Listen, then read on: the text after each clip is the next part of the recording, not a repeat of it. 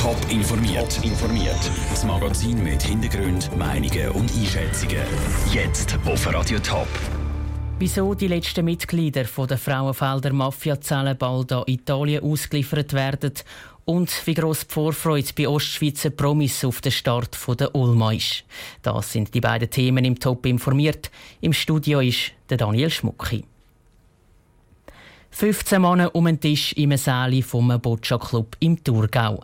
Eigentlich nichts Verdächtiges. In dem Fall aber schon. Die Männer sollen nämlich Mitglied der kalabrischen Mafia Ndrangheta sein. Vor vier Jahren ist der Fall ins Rollen gekommen, abgeschlossen ist er aber bis heute noch nicht. Noah Schäfer, jetzt gibt es aber Neuigkeiten im Fall der Frauenfelder Mafia-Zellen. Genau, Italien will schon lange, dass die Schweiz Mafiosi ausliefert. Zwei von diesen 15 sind aus dem Wallis und schon letztes Jahr ausgeliefert worden. Bleiben sind also noch die 13 mutmaßlichen Thurgauer Mafiosi. Drei von ihnen sind im August ausgeliefert worden, eine im Februar von dem Jahr. Es bleiben also noch neun übrig. Die sind zurzeit in Auslieferungshaft und auch für die sieht es nicht gut aus. Sie sollen in nächster Zeit ausgeliefert werden. Das Bundesgericht hat für diese Auslieferung nämlich grünes Licht gegeben. Du hast es gerade gesagt, Noah, jetzt sollen also auch noch die allerletzten Mafiosi an Italien ausgeliefert werden. Weiß man denn schon, wann genau? Nein, das Bundesamt für Justiz gibt den Zeitpunkt der Auslieferung aus taktischen Gründen nicht bekannt. Aber es wird gleich sein. Dass es aber so lang gegangen ist, hat mit den Verdächtigen selber zu tun. Die Verdächtigen, die früher ausgeschafft worden sind, haben den Auslieferungsentscheid nicht angefechtet. Die neun mutmaßlichen Mafiosi haben den Ausschaffungsentscheid weitergezogen. Die anderen verbliebenen Verdächtigen haben den Weiterzug aber schließlich nicht genützt. Die Thurgauer Mafiosi haben Beschwerden eingereicht, um sich so gegen die Auslieferung zu wehren. Aber das Bundesgericht hat ihre Beschwerden gar nicht erst behandelt. Wieso denn? Das Bundesgericht hat mitteilt, dass nur weil die Verdächtigen zur Ndrangheta sollen gehören, das noch kein Grund ist, dass der Fall anders behandelt werde. Mit dem Entscheid ist die Auslieferung dann auch rechtskräftig gewesen. Danke für die Informationen, Noah Schäfer.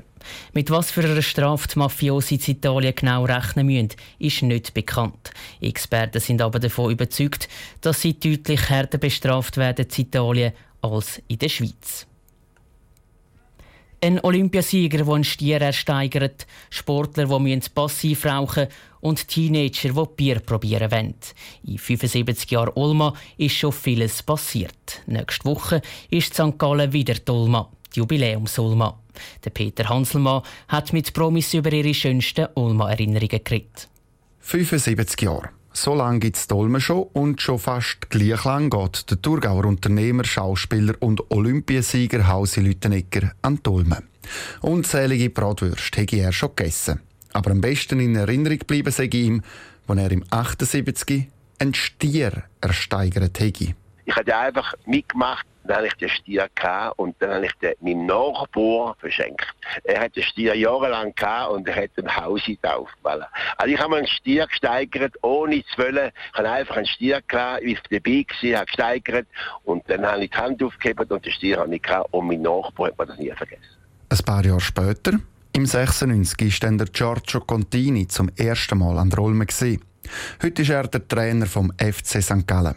Vorher hat er lang St. Gallen geshootet und ist seitdem immer wieder an die Olme gegangen. Bleiben sei ihm aber, wo er als junger Fußballer das erste Mal an der Olme in die Halle 7 sei.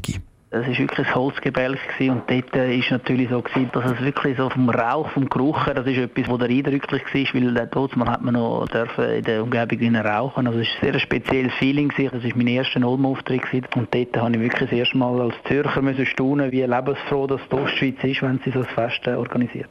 Halle 7, das ist die legendäre Degustationshalle an der Olme. Gewesen. Am 7. im 7. hat es geheissen. Im Jahr 2000 ist die Halle 7 abgebrannt. Degustiert wird heute in der Halle 4 und 5. Und genau an diese Halle hat Franziska Rieser besondere Olmen-Erinnerungen. Also eine meiner bleibendsten Olmen-Erinnerungen war, wo wir mit knapp 16 mit drei Kolleginnen an die Olma gegangen sind, in die Degustationshalle, weil wir unbedingt das neue Bier vom Schützengarten ausprobieren wollten. Ja, zwei, drei Monate vor dem 16. Geburtstag Unterdessen ist Franziska Rieser ein paar Jahre älter und im Moment sogar die Präsidentin vom St. Galler Stadtparlament. Die höchste St. Gallerin also. Wenn sie will, kommt sie dermal ganz sicher ohne Problem an der Ulme ein Bier über. Der Beitrag von Peter Hanselmann. Start zu der Jubiläumsausgabe der Olma St. Gallen ist in genau einer Woche. Mit dem Kanton Thurgau als Gastkanton und natürlich auch mit Radio Top. Top informiert, auch als Podcast. Mehr Informationen gibt's auf toponline.ch.